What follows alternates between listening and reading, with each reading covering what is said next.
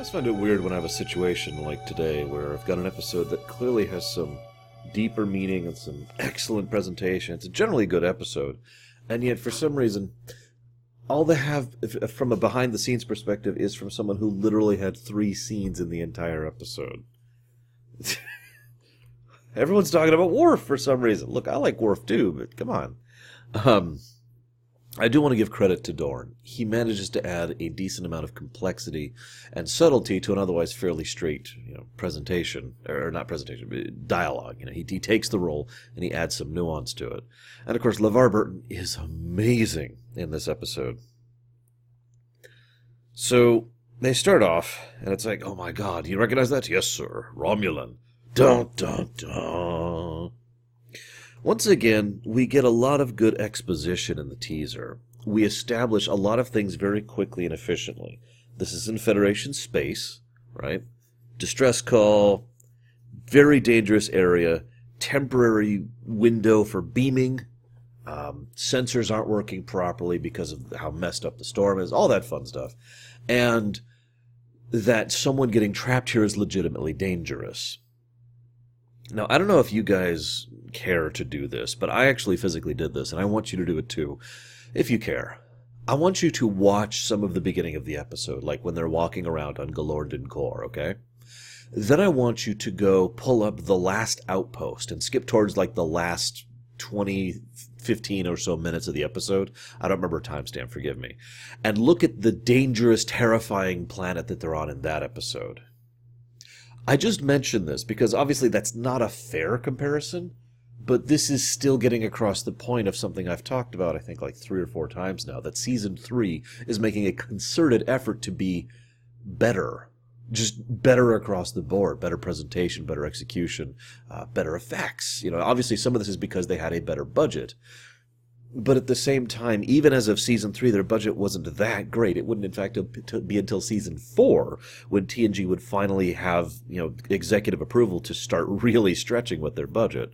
Um, so even here, it's not just a money issue, but they put a lot of time and effort into really making this place look as dangerous and terrifying as possible, so that when the teaser ends, we believe someone getting stuck there is a problem right? Like that is a serious issue and a serious threat. And they do several other things in the episode to establish this as well. The fact that they literally have only windows with which to beam up and down, and the fact that they're having trouble even scanning properly through there because of how much it's distorting their signal. That's great. And it helps to set up the dilemma very well. Because the dilemma is not just, you know, there's Geordi. The dilemma is we found a Romulan on a planet in our borders, in the Federation side of the line. And Geordi's down there. And those two plots dovetail each other perfectly throughout the episode. It goes without saying that this episode was in many ways inspired by the Cold War the Soviet Union and the United States of America and everything in between, and there was a lot in between those. That was a massive, convoluted, messy situation that boiled down to two powers who were terrified of each other for good reason, even though they had no reason to be that way. Which I know sounds contradictory, but you know, anybody who has studied the Cold War knows what I'm talking about. And I really feel like that part of the episode is a part that succeeds in spite of itself. I'll talk more about that. Let's let's let's rewind actually a moment. Uh, let's talk about how. Let's talk about Geordi for a moment. Let's talk about Geordi's side of things because there's really the three plots going through here. They're all so tightly connected. I wouldn't blame you for not separating them. But there's the Worf plot, the Geordi plot, and the Picard plot. That's that's the three main thrusts of the episode. So they beam up the Romulan. You know, he's why did, why didn't they just beam him to sick bay? Eh. Anyways, they they bring up the bed. They talk about how they can't go down, and that leads us to Geordi, who's down there. One of the things I like that when Star Trek does, and season three is actually really good about this in general, is when they use things logically to do things and present dilemmas and solutions to those dilemmas. Now that may sound like a duh to you, but how many times have you seen in Star Trek, you know, in the future of Star Trek, an issue where the problem is technobabble and the solution is technobabble, right? Whereas on this planet, you could argue technobabble's involved here, but By my own definition, it is not. The problem with this planet is it is covered by an overwhelmingly dangerous storm. That's not hard to imagine. Just think about Jupiter. So, you know, we've got this whole horrific, deadly storm, which is preventing most of our technology from working properly. We have a couple of windows of opportunity, and we're going to try and use neutrinos to, to beam a beam down as like a beacon to get Geordi back to the spot. All of this is, makes sense and follows actual logic and science. Neutrinos can go through solid fricking lead, for God's sakes. I think they could get through this storm, right? Although I wonder why Wesley is the one who picks up on that. You notice even Geordi is like, thank you, Wesley. It's like he just knew. He just knew Wes was going to be the one to figure that out anyways. So all of this makes sense. None of this is technobabble. And then the solutions that are, are designed are also not technobabble. The first solution that's designed is the spikes. Geordi looks, so Geordi's down here. He's, like, all right. He tries yelling several times, gives up on that. I was like, all right, I need to dig my way out of this pit. So he looks around. He finds several little rocks, digs a hole out of the mud, puts the rocks in, uses his phaser to melt them into spikes, which he can use to crawl up. That's great. That's actually using your situation and your circumstances to devise a solution, not saying, hmm, I wonder if I could bounce a Paralon deflector uh, anti-graviton beam across this in order to send a signal up so that I could beam myself to the surface. I'm actually pretty bad at devising technobabble, but you get my point. So we have real dilemmas and real solutions. This is throughout the whole episode, actually. Um, the idea that the the messed up nature of the storm is slowly breaking down their bodies and their systems adds just another layer to the tension and the the threat that this planet possesses, which is something, as I mentioned, they've already established. So the idea that this is literally making it so, so that Geordi is functionally blind after a while makes sense. And it's also killing the Romulan, just in a different way, which also makes sense. They're different people under different circumstances. I'm with it. I'm completely with it. Even their final solution for finding it is trying to, you know, interface the visor, which can see the neutrinos, with the tricorder makes sense. It's using existing tools in logical ways to pr- produce a solution. The episode is even great because you can't beam through the shields, and I know that sounds like a really weird thing to comment on, but do you know how often it bugs me when you can't, when you just casually can beam through the shields? I know, I know I've brought this up over on Voyager, especially because Voyager just does whatever with this rules, at least in the first two seasons. Um, but this episodes like this are one of the reasons why the whole you can just beam through the shields thing aggravates the crap out of me. It is a major plot point in this episode that they cannot beam them up through the shields. That's one of the primary forces of tension in the climactic finale the whole point is that he has to lower his shields as a gesture of good faith versus an enemy who has a warship with weapons charged and locked on them, and he still has to lower those shields to beam them up. If they could just beam through the shields, that just goes away. Anyway, so Geordi's down there. He's like, yeah, he gets the spikes, and then he meets Mr. Bochra. I want to give super credit to John Snyder. He actually hasn't done a lot of Star Trek work. He'll play a very boring character later on in Star Trek. We'll get there when we get there. But I think he does a good job with Bochra because he has to portray three separate things in this episode. And I, I, personally think he hits all three well. The first thing he has to portray is the party line. I am a Romulan Star Empire, and the Romulans will conquer the galaxy, and we are strong, and it is inevitable. I would gladly die for the glory of the Empire because that's probably what he usually thinks on an everyday basis. As the episode goes on, his weakness, the, the tumult of the storm, and his rapport with Geordi slowly breaks that down until we start seeing the person underneath that. And this is the second thing he has to portray. He has to portray, someone who is different from Geordi. Otherwise, he'd just be another human. He portrays a Romulan, and he does a decent job of it probably my favorite little tidbit is where he expresses legitimate shock at the idea that his parents di- didn't kill Geordi when he was born because he was born blind. Like, just why would anyone do that? That feels like such a waste. And the third thing he has to portray is someone who, despite differences, nevertheless has a common goal. The, what I usually mentally think of as the Mass Effect effect. The idea of, yeah, you're a Quarian and you're a Krogan and you're a human, and we're different, and that's fine. but we can still be united even though we are different.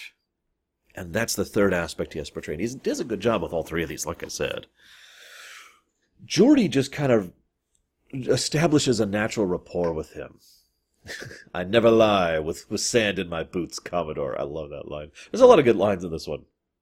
Um, in fact, later on, if you notice, there's this bit where he finally gets down and he, he's under the gun again and he pulls out his boot. There is, in fact, a lot of sand in his boot, so go figure. I actually feel really bad for LeVar Burton. He had to have been very uncomfortable and very awkward in, in a literal muddy suit with sand and grime and dirt. And he does a great job despite all those conditions. So absolutely huge props to LeVar Burton. Speaking of which, Burton has to portray basically two separate characters himself and himself. Let me explain. I when I look at this episode, what I think is that this is just Geordi being Geordi. But the weird thing is, we haven't really had a lot of episodes really focusing on Geordi. We had Booby Trap recently, but not a lot of other episodes have really dug into the character. I could be wrong, and please feel free to correct me, but I feel like this is one of the first episodes that really helps to establish Geordi, who Geordi is and will be for the next four years. He is just generally kind of a nice guy who just kind of gets along with everyone. And he, he gets that across. Burton gets that across wonderfully in his performance. Uh, even though he is basically facing an enemy who literally has him at gunpoint, he still. He can't leave him to die, and he still is. He, he treats him like another person, basically. I know that's a weird thing to say, but it's the kind of thing you wouldn't see from every character, but you would naturally from Geordi. Not as a deliberate intent, but just because that's who Geordi is. Which brings me to my next point. Burton also has to portray Geordi when he's at his worst. We've already seen several times, actually, that the visor is a very important aspect to him and his character. In fact, there was going to be that aborted arc in season two about you know, getting rid of the visor.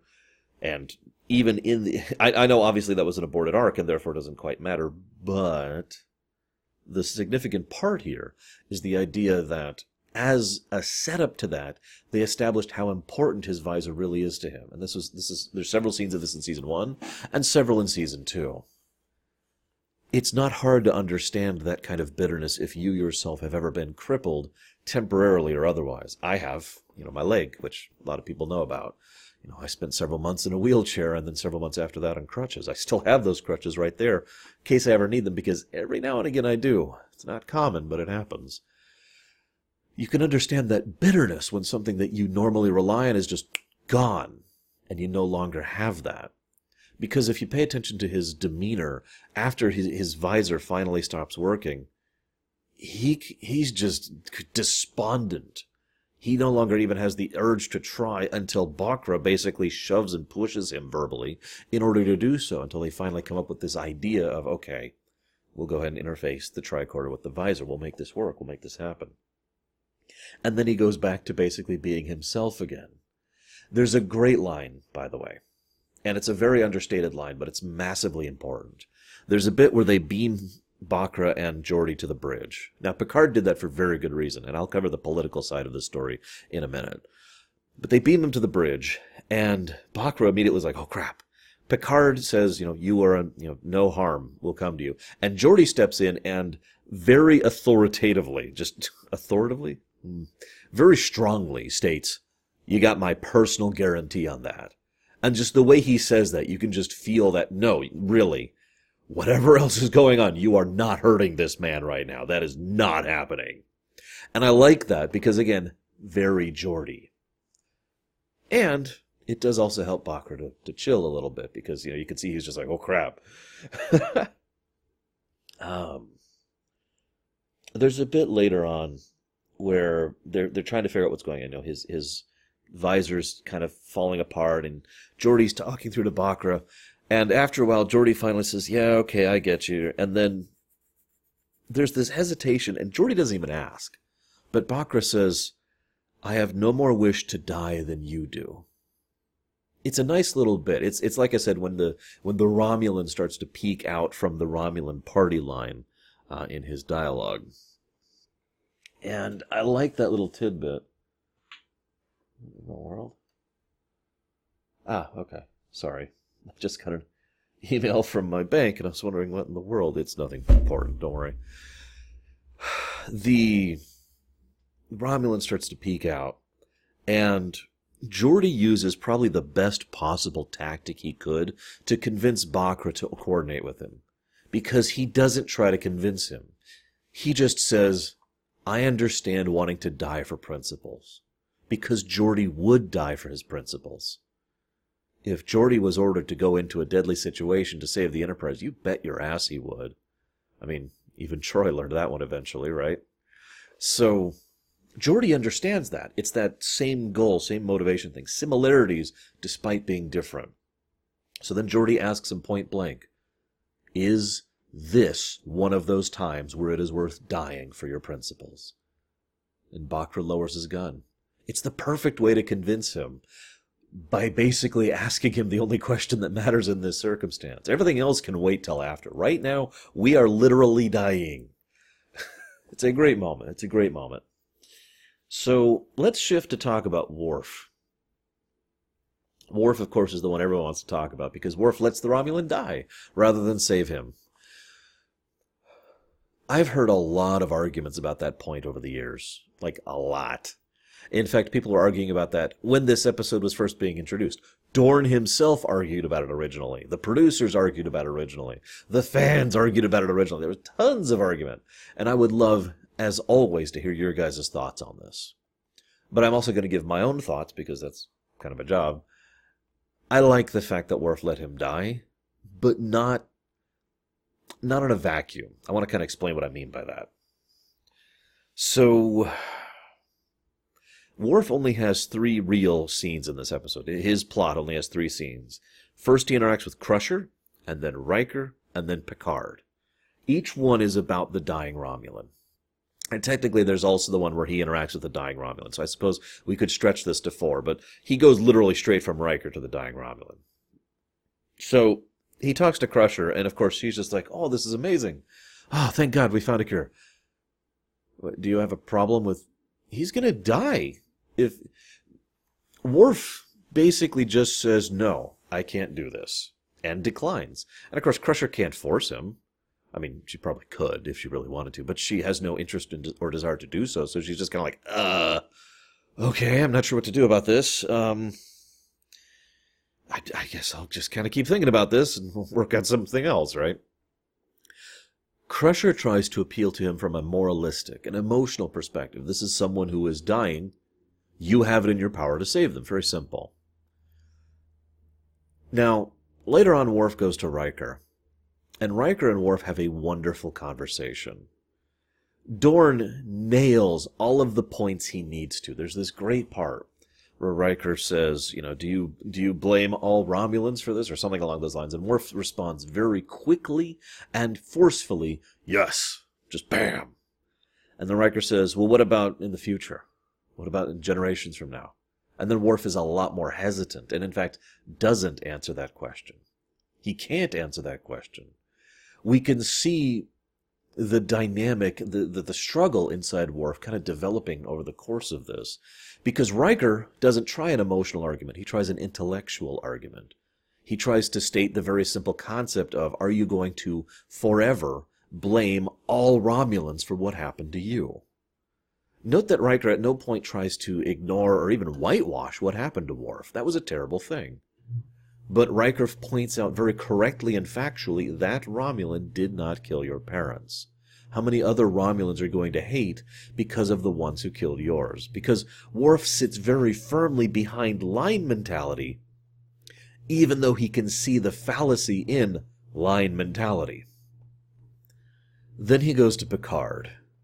This is great because Picard argues the political and command ramifications, the concepts of responsibility and duty in the matter the idea that this is a dying Romulan on a Federation ship while a Romulan warbird is coming. What do we do? this is a very dangerous and horrifying situation, and yet, interestingly enough, Picard refuses to order Worf to do this. This is where things get interesting. Rewind a bit. Back during the conversation with Worf and Riker, Worf flat out says, So you think I should do this, or you believe I should do this? And then Riker says, What I believe doesn't matter. This is on you. But I point that out because Worf seemed so eager for the excuse. Worf does not want to do this transfusion. That much is obvious. But you can tell, and again, credit to the performance. David Carson also gets some credit here. He was the director. He's another decent director who does uh, a lot of good stuff over the years. a lot of good directors in Star Trek. Not not not all of them are great, but there's a lot of good ones. Anyways, so you know you could see in that performance, you could see in, in Dorn's performance of Worf, he wants Riker to basically give him the the excuse to just go do this, even though he desperately doesn't want to. And then when he, the dynamic between him and him and Picard is fantastic. Picard is literally begging him, please volunteer for this because Picard does not want to order a member of his crew to do something they firmly and centrally disagree with. I, like it's hard to even come up with a real life example of this um, without getting into controversial topics. But you know, if, if you, we'll use a made up controversial topic. Let's say you really, really care about apples and you hate oranges. Like you despise them. The very idea of oranges is just morally repugnant to you. But then weird circumstances happen where you have to eat an orange and people will die and this will be a horrible situation. It might even start a war. But you still can't just bring yourself to volunteer eating that orange because it is so morally repugnant to you, right? As Picard, then, in that situation, he does not want to order Worf to eat an orange because he understands that. He respects that. In fact, at the end of the scene, if you'll notice, Picard thought it says Lieutenant, and Worf straightens up. He's like, All right, I'm ready. I'm ready for the order. And then Picard says, That will be all. And you could just see Worf's face just like, Okay. And the funny thing is, Worf doesn't seem that relieved per se. Because, if you're paying attention, Worf is practically begging to be ordered to do this. He does understand the circumstances. He understands how important this is to, to the Federation and for simple obligations. He understands intellectually. He gets it all.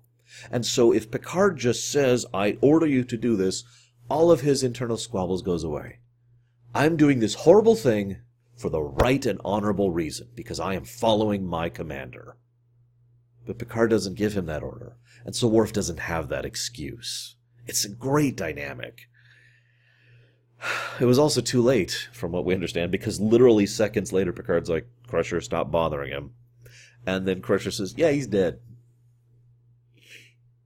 And that brings us to the political side of things. First of all, it was a treat to see Andreas Katsulas again because he's awesome. I hope I'm pronouncing his name right. I always have trouble with his name. For those of you not aware, he played G'Kar over on Babylon 5. He's done actually several roles over the years. He's usually well known for playing the guy who is the bad guy. Usually a very typical Type 3 villain. Sle- kind of sleazy and finagling and, oh no, I had no idea that we had two, shi- two people on the ship. I was just misinformed, right? And that partially adds to the episode, but I don't think it was on purpose. We will actually be seeing Tomalak a few more times throughout the series. If anything, I wish we saw more of him. I wish we had more recurring villains in TNG. I know that sounds weird, but I really do, because we don't really have a lot of recurring villains in TNG. Uh, we have Q, arguably. We've got Lore, who shows up, what, three times? We've got Tomalak, who shows up four times, and we've got Sela, who shows up twice. Art, well, that's not true. She actually shows up three times, but you get my point. That's it. I mean, right? that's unless you count Gowron, which I don't, or the Duras sisters, which show up what twice. So this is it, it probably i'm admittedly a little biased here because i really like uh, Katsulas, and i kind of like Tomalak as a character Tomalak isn't a typical Type 3 villain in this case. He is certainly portrayed as one, but over the course of the episodes as we interact with him, we learn that this is someone who has more to him than just being a slime ball. And, I mean, I, I honestly credit a lot of that to the actor. But I also want to say, this is when I say this episode succeeds despite itself. In my opinion, this episode was clearly written so that the Federation are the good guys the Romulans are the bad guys. I have several points of evidence for this. Uh, first and foremost, the Federation goes way out of the way to try and save the dying Romulan, and the dying Romulan literally tries to attack us and spit in our face for doing so.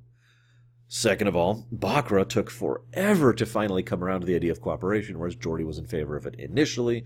And finally, the fact that it is Picard who does the first measure of trust, not Tomalak. And Tomalak is, of course, the one who violates the treaty, whereas Picard does not. Having said all that, even though it was writer intent, I don't agree with it. Because I'm a weirdo, and I think unintentionally they have come up with a far more nuanced situation than previously indicated. Because this is a Cold War allegory, and it's actually really easy to see everyone's perspectives on this one.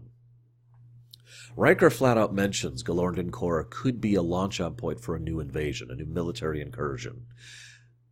And yet, based on this, this is admittedly kind of cheating, but based on everything we learn in the future, the Romulans are not actually gearing for military action. They're not actually preparing for a new wave of war against the Federation, at least not so overtly. But they are very interested in keeping tabs on us and doing everything they can to learn about us within the lines of justification. Defector is an excellent example of this. So, what I'm trying to say is that, from my perspective, this is a spy operation. They sent some Romulans here to keep tabs on the Federation. This may sound like a controversial opinion, but it is my opinion that politically speaking, espionage efforts are mandatory for maintaining peace. And I know I'm not alone in that thought.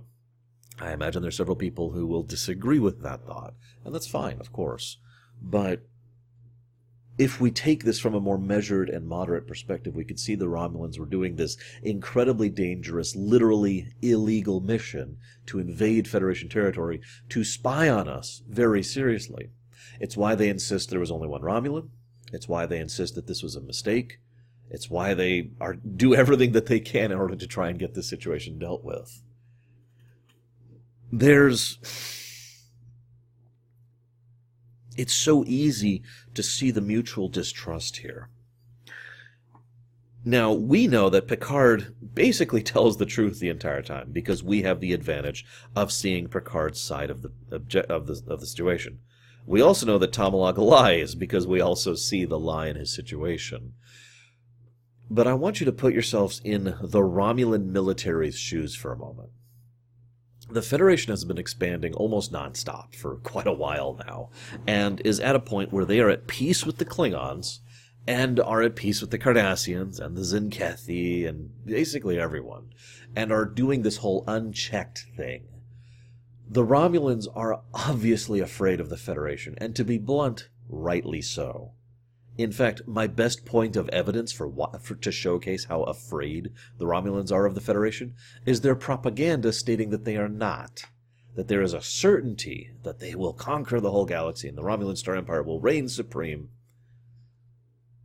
It is my opinion that that is being stated because the upper echelons of the Senate and the, the proconsul and all that are legitimately terrified of what's going on in the rest of the galaxy. That they are getting managed into a corner by means they don't really have the ability to fight back against. Why do you think the Romulans don't go to all out war with the Federation? It's because they don't think they could win that. And I agree. I don't think the Romulan Star Empire could take on the Klingons and the Federation. I think they'd be pulverized in that fight, even now. Especially since that would galvanize the Federation into advancing their military career or military ex- uh, expeditions. Which is funny because if you're paying attention, they've already started doing that because of the Borg. So, they need information and possibly sabotage. I don't want to paint them in a completely new, you know, positive light. That's not the idea here. The idea is understanding. It's entirely possible this mission to Galorndon Core or elsewhere was not just for observation, but for sabotage, to prevent the Federation from spying on them, or to you know take on maybe some colony ships, or maybe to destroy some factories, or otherwise to do something to hamper the Federation's capacity to wage war. Now, that is not a good thing. In fact, that would be considered an act of war. And if so, that would explain why someone like Tomalak would be so insistent on dealing with this situation, even to the point of being willing to cross the border and being willing to fight a Federation starship in Federation territory. Because they are that terrified of this situation, of, of this information getting out. Remember, they only have Picard say so that they have gained no information on this. And Picard several times calls them out on lies with information he has. It is not beyond believability to presume that the Romulans are thinking, okay, they know. They know. They know. What do we do? Right, right? It's also interesting because Tomalak's perspective makes sense even from a moralistic ideal. My men are on your ship. We have the medical technology to save them. Like, even if we ignore the, the spy operation, even if we ignore the sabotage operation, that could be someone that matters to them. Maybe they care about other people. Or maybe he's someone who's politically connected. Or maybe he's someone who's personally connected, has some family in the right places. Either way, it is not beyond uh, the ideal to, it's not beyond, um, believability to say that that Romulan, the second, I don't remember his name, not Bochra, the other one, uh, is someone important to the Romulan people, or Tomalak himself, or their ship, or whatever. I mean, maybe he's an agent of the Tal Shiar. I don't know. So the idea of we need to get him back, we need to save his life, could be important enough in order to justify this whole thing. It's even possible that he was on a spy mission, which is considered high enough profile in order to mandate the possibility of declaring war over it.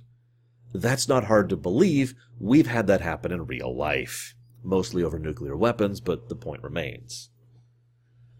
So, Picard's refusal to let them cross the neutral zone to meet them prevent, presented a very serious problem for the Romulans. And that is on Picard. I want to stress that. Because the distrust goes both ways. They have no reason to believe the Romulans. They're almost certain the Romulans have lied to them. And this is an incursion by the Romulans. But once that incursion has been made, now we have to deal with the consequences of that. I also I also very much enjoy the idea of